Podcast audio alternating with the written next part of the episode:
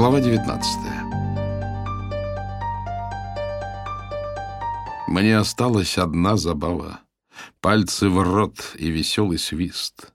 Прокатилась дурная слава, что похабник я и скандалист. Сергей Есенин. Первым позывом было разбить все вдребезги, в лучших моих традициях. Перед внутренним взором мельтешили сцены увольнения по собственному желанию, сочинялись обличительные речи, одна красочней другой, и вскипала подогреваемая ими злоба. Копившаяся месяцами фрустрация требовала выхода, и я, смакуя подробности, представлял картины моего торжества и Арикова раскаяния. Раздавленный осознанием глубин своей вины, он буквально ползал на коленях и вымаливал прощение, но ответ был неизменен и холоден. Я непреклонно заявлял, что метаться поздно, и задуматься о последствиях следовало прежде, чем исчерпаются резервы моего терпения, а теперь ему предстоит в полной мере ощутить собственную беспомощность и всю тяжесть утраты столь квалифицированного специалиста и верного соратника. Когда приступы бешенства и опьяняющей ненависти уступили место проблескам рассудка, я осознал, что, по сути, являюсь хозяином положения, и начал задумываться об альтернативах. Поколебавшись, я счел за лучшее выждать и посмотреть, что будет дальше, но теперь играть исключительно по своим правилам, не идти у Арика на поводу и не расшаркиваться перед ним по каждому вздорному поводу. И все же я пребывал в прескверном расположении духа и остался дома, злорадно наблюдая бесплодные попытки достучаться до меня. Два дня подряд, как брошенная потаскушка, он трезвонил и слал сообщения, то гневные, то просительные, а я желчно посмеивался, вспоминая, скольких усилий стоила подготовка презентации и каким трудом далась прочая дребедень, проделанная лишь ради того, чтобы его порадовать. На третий день Ариэль опустил руки, и за дело взялась Кимберли. Настойчиво и методично. Ровно каждые пятнадцать минут. Ее звонки постигла та же участь. Единственным человеком, с которым я говорил, была Ирис, развлекавшая меня сводками о смятении в лагере неприятеля. Я откровенно бездельничал и отсыпался после марафона последних месяцев. Успев немного обжиться в новом доме, я постепенно влюблялся в это место. В одичавший сад и завораживающий бескрайний простор, открывавшийся с обрыва, у подножия которого вздыхал и мерно урчал прибоем океан. Несколько раз я звонил Джейн, но она не отвечала. Это было ей свойственно. Временами она впадала в аутичные состояния и, запершись дома, занималась какой-либо монотонной деятельностью. Лелея свою меланхолию, Джейн обретала некое умиротворение. Однажды, нагрянув без предупреждения, я застал ее за перебиранием книжек, которых у нее была тьма тьмущая. Попытки привести ее в чувство не увенчались успехом, и я ушел ни с чем. Обычно Джейн была вполне жизнерадостна, обаятельна и остра на язык, но вот ее переклинивало, двери во внешний мир захлопывались, и она погружалась либо в продолжительное оцепенение, либо в вышеописанную гиперактивность. Как правило, этому предшествовали периоды крайней взбудораженности и маниакальной озабоченности какой-нибудь эфемерной проблемой в стиле сопоставления трансцендентально-диалектического онтологизма с сенсуалистическим эмпиризмом, сферы, в которых мне было трудно поддержать вразумительную беседу. При этом она нагнетала и усугубляла все до полной неразрешимости, то и дело уходя в себя и потом отвечая односложно и невпопад. В такие периоды Джейн предпочитала замкнутость, и я отстранялся, хоть и не мог не переживать за нее. Впрочем, эти состояния были непродолжительны. Спустя пару дней она появлялась и, нервно встряхивая челкой, говорила, что ей было необходимо побыть одной. Ее вполне устраивала необязательность наших отношений, а хорошие периоды старицы компенсировали эмоциональный дискомфорт, связанный с переживаниями. Поначалу меня несколько смущало соседство со студией звукозаписи, и я опасался, что теперь будет сложнее абстрагироваться от порнушных стонов и всхлипов. Однако ее халтура оказалась временной, и раздутая на пустом месте проблема отпала сама собой. В целом, исключая отдельные моменты лунатизма, мы чудесно ладили. А кроме того, радовало, что отношения с Зоей перестали быть эксклюзивными. С недавних пор я стал замечать за собой первые признаки развивающейся помимо воли неуместной и абсолютно ненужной нам обоим привязанности.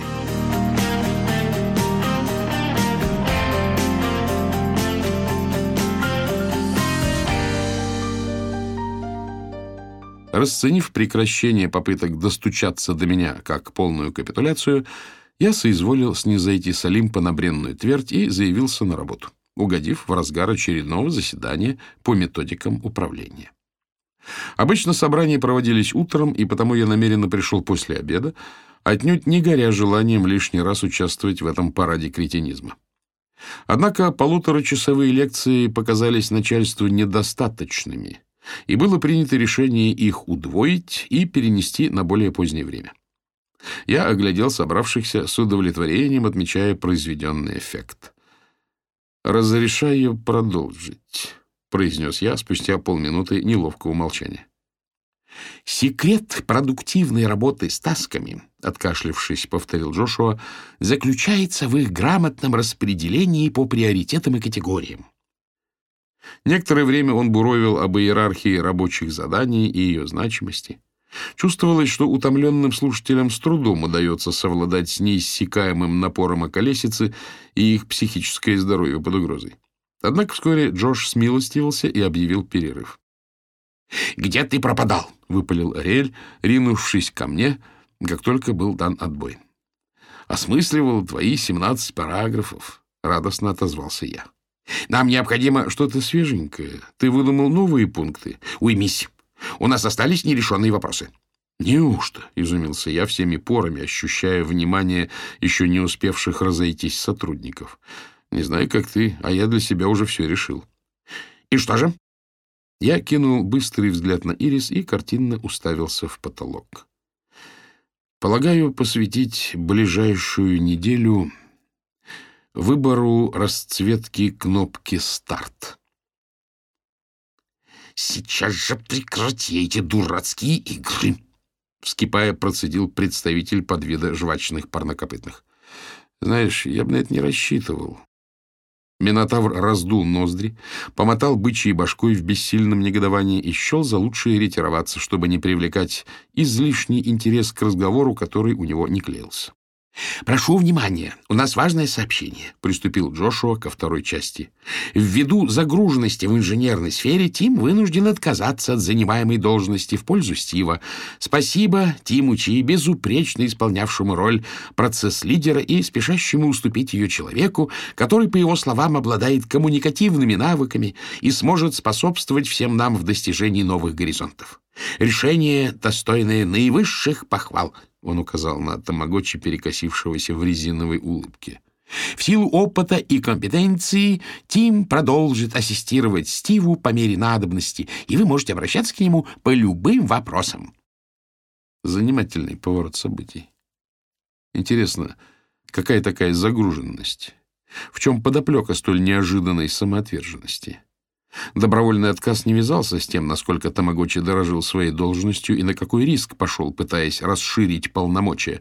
Что же получается? Если это не его собственная инициатива, то внезапно разрозненные фрагменты встали на свои места, и пазл сложился воедино. Ответ оказался до омерзения прост и, как водится, находился прямо под носом. Конечно же, без Стива не обошлось. Кому это на руку? Кто имел рычаг давления на бедного тамагочи? И почему, собственно, он так и не выслал запись? Я запоздало вспомнил, как поспешил уйти сразу после капитуляции Тима. А ведь Стив зачем-то остался. И, видимо, тогда же состоялась вторая часть переговоров, не предназначенная для моих ушей. Но отчего Стив предпочел разыграть меня в темную, представив таким альтруистом, заботящимся исключительно о моих интересах? Ведь он знал, что пертурбации внутри должностной лестницы процессов меня не волнуют. Хотел не только добиться своего, но и сделать так, чтобы я чувствовал себя обязанным. А в случае неудачи оказаться в стороне и подставить под удар меня? Или имелись и другие скрытые мотивы? Вдобавок с новой остротой вставал вопрос шаткого положения Тима Чи, и поди гадай, в какой форме и на чью голову это выльется на сей раз. Впрочем, уже понятого было вполне достаточно. Навалилась апатия, смешанная с годливым отвращением, свойственным осмыслению пошлости механизмов социальных интриг. Тем временем Джошуа упоенно трындел о рабочих заданиях и приоритетах, разворачивая перед тихо шалеющей публикой шизоидную схему их организации. Сперва каждому таску присваивался статус, определяющий его удельный вес и значимость в каких-то абстрактных единицах. Затем все это поступало в хранилище текущих задач, где по некой формуле, которую Джошуа наотрез отказался обнародовать, исходя из совокупности характеристик, выстраивалась динамическая очередность. По завершении этих метаморфоз наиболее приоритетные таски извлекались из хранилища и неясным образом, якобы гарантирующим оптимальное распределение трудовой нагрузки, рассредоточивались между работниками. Вся эта бодяга дробилась на двухнедельные циклы, по истечении каковых подводились итоги и заново разделялись задания. Отвлекшись, я рассеянно блуждал глазами, то и дело спотыкаясь о зловеще зияющие дыры от выдранной доски, недвусмысленно напоминающие о безрадостном положении. Почему я должен тратить лучшие годы в этом убожестве? Каждодневно выслушивать несусветный бред и притом неким непостижимым образом сохранять энтузиазм и выкладываться, достигая каких-то там целей, когда все благие намерения сублимируются в бессмысленной и тошнотворной возне. В междоусобной грызне сотрудников, в вульгарном самодурстве начальства, подлости и показухи, подобострастного лизоблюдства с одной стороны и взаимного презрения и ненависти с другой, лишь едва прикрытыми двуличной корпоративной этикой, ложью, ханжеством и искусно ретушированным пусканием пыли в глаза. Как интересно я должен жить и плодотворно трудиться в этом гадюшнике. Единственный возможный ответ напрашивался сам собой. Никак. А раз так, дальнейшее участие в апофеозе этого безобразия, методиках управления, баснословной ярмарке тщеславия, густо замешанной на формализме и лицемерии, теряло всяческий смысл.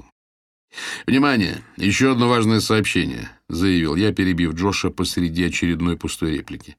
«В процессах я больше не участвую». «Но такова политика компании», — прокудахтал Джошуа. «Политика? Превратили фирму в гибрид детсада с дуркой. Это уже и компанией называть стыдно».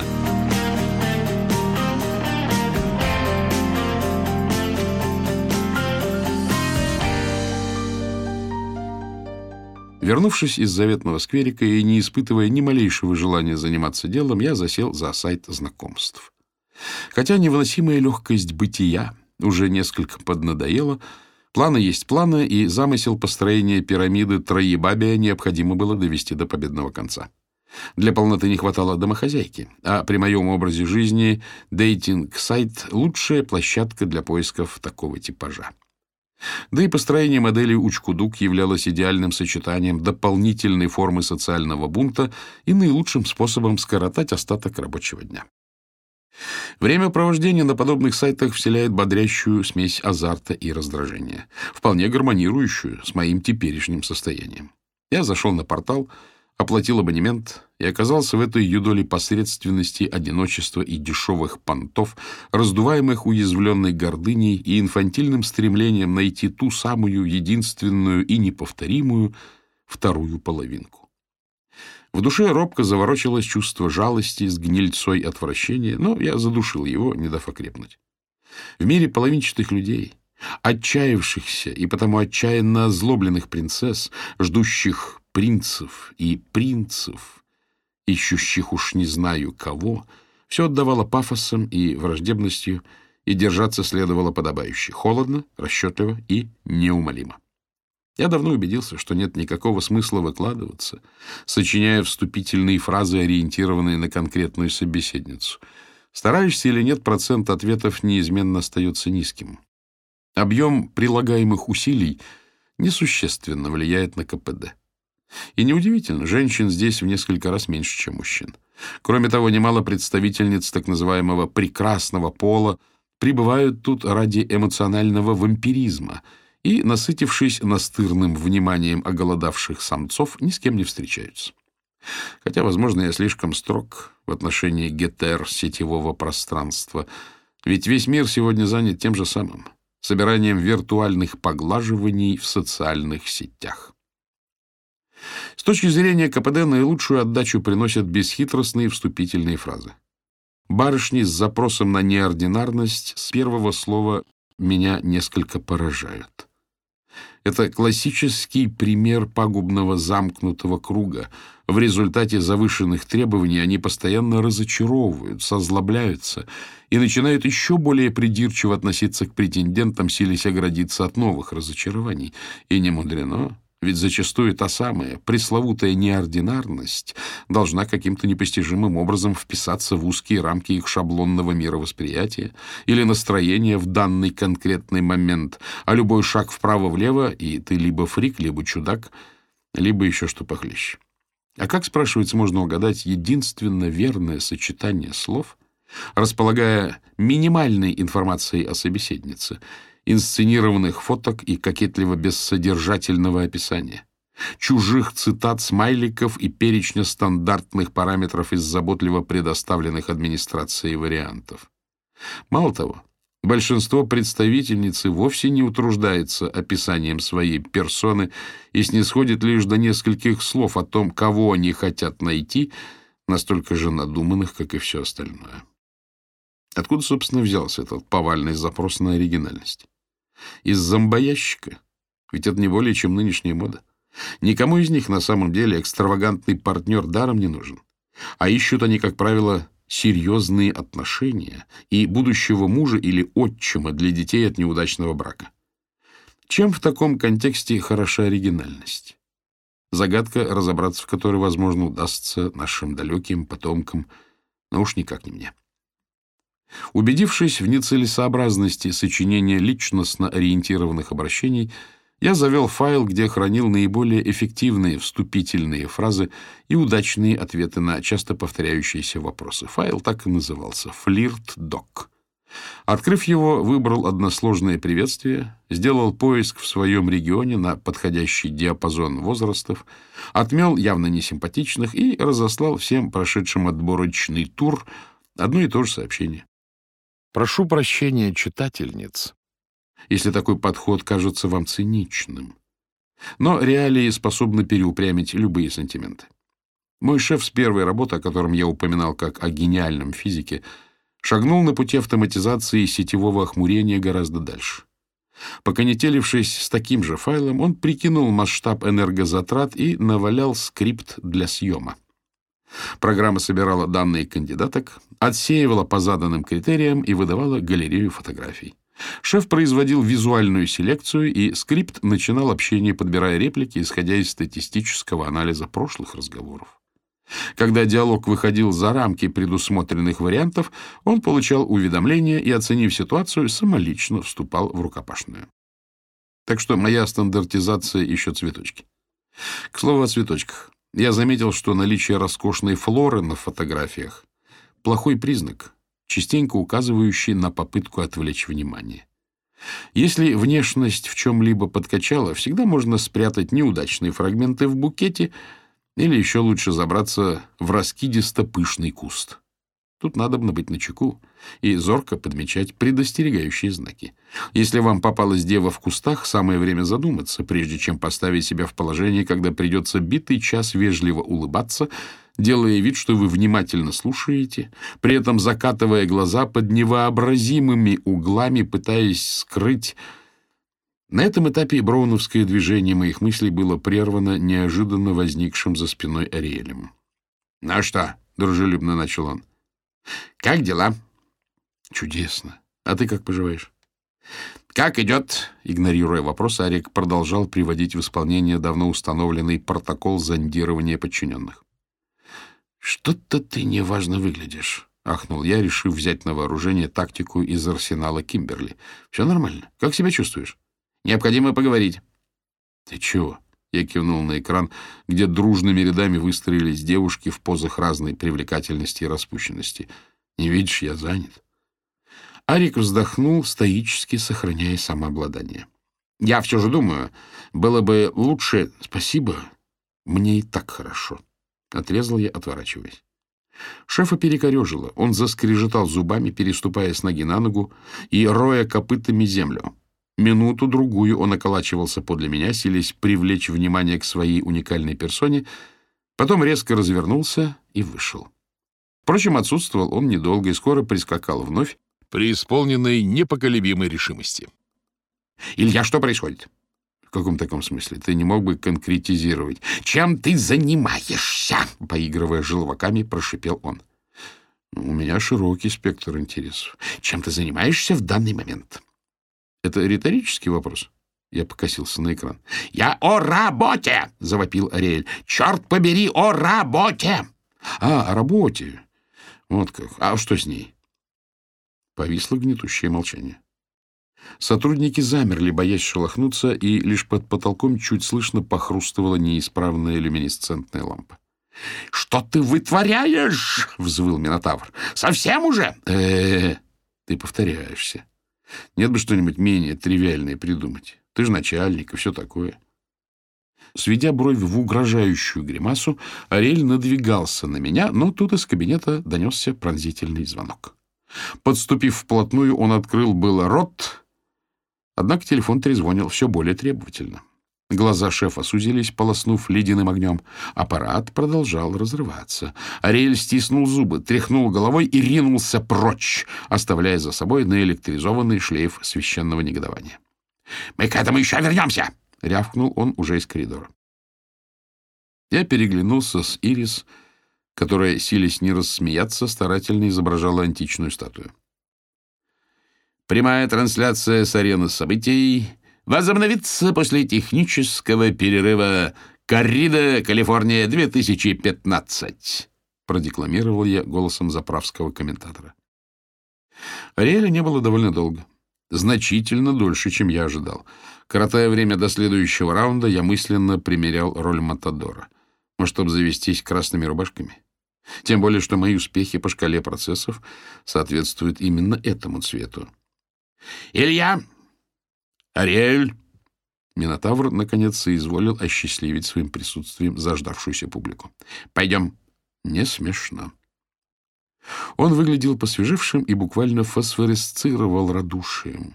Видно, без тета-волнового излучателя не обошлось. Что, снова мозги поджаривал? «Илья!» Он дернулся, как от удара хлыстом, но быстро овладел собой. «Знаешь, добром это увлечение не кончится». «Пойдем, я настаиваю». «Это твое право». «Ты идешь?» «Не-а». «Нам нужно поговорить». «Я так не думаю». «Тут решаю я», — отчеканил Ариэль. Довольно спорное утверждение. «Говори, я слушаю тебя, затаив дыхание. Мы все. Необходимо поговорить наедине». «Сомневаюсь, что это хорошая идея». «Почему?» «Я боюсь». «Илья, что за чепуху ты несешь?» «Да ты вконец распоясался. Возможно, это последствия облучения. Не то чтобы раньше был так уж вменяем, но сегодня у-у, совсем озверел». «Думаешь, ты в цирке?» — пролаял Ариэль, теряя остатки хладнокровия. «Я не думаю, я уверен. А тебе, небось, кажется, ты угодил в фильм ужасов». «Что?» — он шагнул ко мне, сжимая кулаки. «Арик, к чему дешевые жесты? Ты все норовишь превратить это в боевик». «Илья, ты уже окончательно взорвался», — проговорил он севшим голосом. «Хорош, а? Сколько можно?» «О, уверяю тебя, я могу еще долго». Я сделал паузу, наслаждаясь полнотой триумфа и предоставляя зрителям возможность осознать новую расстановку сил. «Но, увы», — продолжил я, — «ты мешаешь не только мне. Твои эскапады препятствуют гармоничному проистечению процессов. Вон Тим уже в панике под стол забился». Ариэль окинул комнату тоскливым взглядом, а Тамагочи воровато шмыгнул глазками по сторонам и скукожился, прикинувшись элементом офисного интерьера.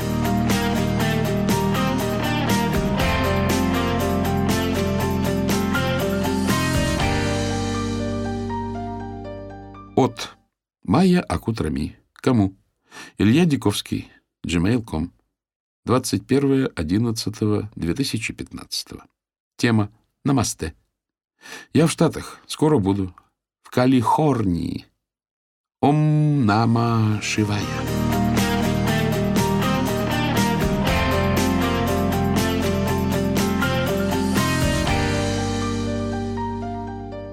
Шли дни, стычки с Ириэлем продолжались полным ходом, неизменно оканчиваясь взятием быка за рога. Минотавр не сдавался и предпринимал все новые вылазки, а я придерживался той же тактики. Избегая разговоров наедине, выставлял его на посмешище при сотрудниках. Борьба Тесея с Минотавром в офисных лабиринтах становилась более масштабной. Окруженный людьми, которым не мог доверять, я тоже ожесточался.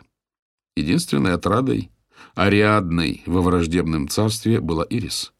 Дело оставалось за малым — выйти победителем и отыскать нить, которая выведет из мрачных катакомб. Тем временем планета продолжала путь вокруг Солнца, и все шло своим чередом. Единственным новым контрапунктом в какофонии моих мыслей был неожиданный и будоражащий мейл. Но земной шар не остановился, а невозмутимо вращался вокруг своей оси, и его естественный спутник двигался по орбите, вызывая приливы и отливы, размывая и сглаживая ощущение остроты, поначалу приведшего меня в смятение конфликта.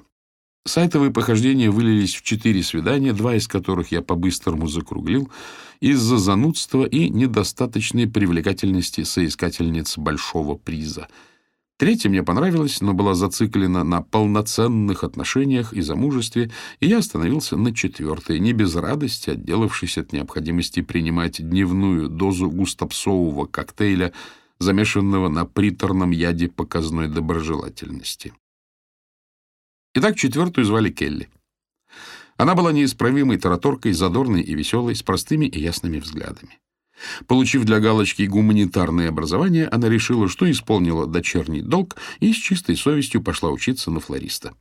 Ее квартира была обставлена с легким плюшевым прибабахом, бархатистые подушки, занавесочки, ворсистые коврики и, естественно, множество комнатных растений. Все со вкусом подобрано, уравновешено и выдержано в сиреневой гамме с вкраплением пастельных тонов. Она неизменно пребывала в беззаботно приподнятом настроении, обожала поворковать с хомячками, которых у нее было целых три, и много времени уделяла занятиям. Келли была любвеобильна и постоянно находилась на грани оргазма, однако что именно нужно для его достижения, разобраться никак не удавалось. Поэтому секс с ней был своеобразен, нечто среднее между вольной борьбой и игрой в кошки-мышки. Еще она ухитрялась совмещать жизнерадостность с капризностью, чертой характера, которую я никогда не воспринимал. Впрочем, поняв, что эти приемы на меня не действуют, она практически прекратила их использовать, и в целом мы славно ладили.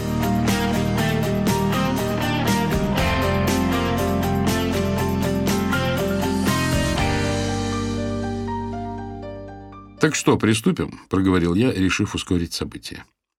Настало время прервать затянувшееся обсуждение вчерашнего чемпионата и перейти к новому. «Давайте», — отозвался Стив, — «я за». «Ну хорошо, кто будет Ариэлем?» «Я», — выпалила Ирис. «Ариэлем я еще не была». «Окей, а кто Ильей?» — перехватил инициативу Стив. «А Ильей Илья», — рассмеялась Ирис. «Не, не пойдет, мне и так хватает. Лучше я буду Ариэлем». «Фигушки, ты все время забираешь Ариэля. Сегодня я». «Пусть тогда Стив, а ты арбитр». Игра в Ириэля превратилась в традиционный десерт совместных обедов, став отдушиной от вездесущих процессов и повседневных треволнений, усиливающихся по мере приближения судьбоносной конференции. «А кем же я?» — обиделась Таня Марина. «А ты будешь Татьяной», — нашелся я, чуть было не ляпнув тумбочкой. «Ну вот, так неинтересно». «Еще как интересно. Быть Татьяной — самое почетное», — поддержал Стив. «Это как рыцарский турнир. А ты — прекрасная дама, вершительница судеб». Вершительница зарделась, махнула на Стива ладошкой и была безболезненно оставлена за бортом. «Поехали, начинай». Стив поставил локти на стол и положил подбородок на сплетенные пальцы. «Почему ты мне не перезвонил?» — требовательно спросила Ирис. «Когда?» «Вчера». «Не успел». «Хорошенькое дело», — Ирис грозно нахмурилась. «И чем же ты занимался?» «Работал. Я так усердно работал, что не мог ответить. А когда ты звонил?» «Я не звонил», — отрезала Ирис. «Я хотел, но был в кафе». «Жаль. Мне так нужно было поговорить». «Почему ж ты не позвонил сам? Возмутительно. Мало того, что ты не перезваниваешь, когда нужно мне, ты еще и не звонишь, когда тебе самому необходимо что-то сообщить». «Ты прав. Я просто не хотел тебя компрометировать». «Да, но...» «Пять секунд», — взялся отсчитывать я. восемь, десять. Я махнул салфеткой. Один ноль в пользу Стива. Ладно, ладно, давай еще. Ирис разорвала пакетик подсластителя и нетерпеливо перемешала. Погодите, а в, в чем тема? Спохватился я. При чем тут компрометировать? Ну, ты же знаешь, Ариэль всегда занят работой, даже когда возвращается домой или идет есть. Но в ресторане о работе говорить нельзя. Это почему? Потому что, оглянувшись по сторонам, проговорила Ирис трагическим шепотом, его могут подслушивать. Кто? Допытывался я. Лазутчики. Кругом вражеские лазутчики, произнесла она еще тише. Неусыпно бдят и чинят козни, норовя похитить его гениальный... Да ну вас! Я взглянул на Стива и снова на нее. Вы шутите? Тебя еще что-то удивляет? Ты же сам рассказывал про камеры и микрофоны. Типа слежка за подчиненными — это нормально, а тайные агенты конкурирующих фирм уже перебор? М да. Только и смог выдавить я, припоминая, как Ариэль советовался насчет установки аппаратуры наблюдения. Для окончательного решения проблемы второго аспекта мы договорились посредством прослушивания в записи спорных моментов. Так, давайте не углубляться в обсуждение симптомов, призвал к порядку Стив. Верно, я тряхнул головой, отгоняя параноидальные наваждения об офисной слежке и индустриальном шпионаже. Раунд два. Готовы? Ирис кивнула. «Окей, бокс!» Я хлопнул в ладоши. «Дрррр! Дрррр!» Ирис приложил ладонь к уху и изобразила крайнюю степень озабоченности. Стив растянулся в кресле, зажмурился, запрокинул голову и, приоткрыв рот, пару раз всхрапнул, дернулся и принялся суетливо ощупывать все вокруг в поисках воображаемого телефона. «Алло!» — прохрипел он, резко вскидывая руку. «Ты где?» «А ты кто?» «Я твой начальник!» — возмутилась Ирис. — С какой стати? — парировал Стив. — Потому что... — Пять. — Потому... Ирис была явно не в форме. Сходу можно было предложить минимум два варианта ответа на этот выпад. — Семь. Десять. Я подбегнул Стиву. — Два ноль. — Ну, мальчики, сейчас я вам устрою. Ирис подалась вперед и снова вскинула ладонь к уху. — Дрррр! Дрррр! Стив покосился на телефон, развел руками и сделал «дрррр-дрррр». «Др-др-др», — требовательно повторила Ирис. «Это еще что такое?» «Др-др», — передразнивает Стив, пожимая плечами. «Я не беру трубку». Ирис насупилась. А Таня Марина, оттаив, начинает подхихикивать. «Пять». «Др-др», — повторяет Стив, качая головой. «Это мухлёж!» — Ирис оборачивается, требуя восстановить справедливость. «Восемь». Давясь от смеха, я делаю вид, что не замечаю укоризненных взглядов. «Др-др! Брейк! три ноль в пользу Стива. То есть в мою». «Нечестный ход!» — настаивает Ирис, скорчив обиженную гримасу. «Рефери, я требую правосудия». «Хорошо, Алик, не кипятись, будем переигрывать». Я грожу Стиву вилкой. «Смотри у меня. Первое предупреждение». Стив, делано смутившись, скалит со своей проделки и хитро посматривает на Ирис. «Ну что, готовы?» И тут принимается трезвонить мой телефон. Я кашусь на экран, затем встречаюсь взглядом с Ирис, потом со Стивом, и мы дружно покатываемся со смеху. «Др-др!» — делает Ариэль. Всех охочут, включая Татьяну, а я, держа мобильник в вытянутой руке, шепчу сквозь слезы.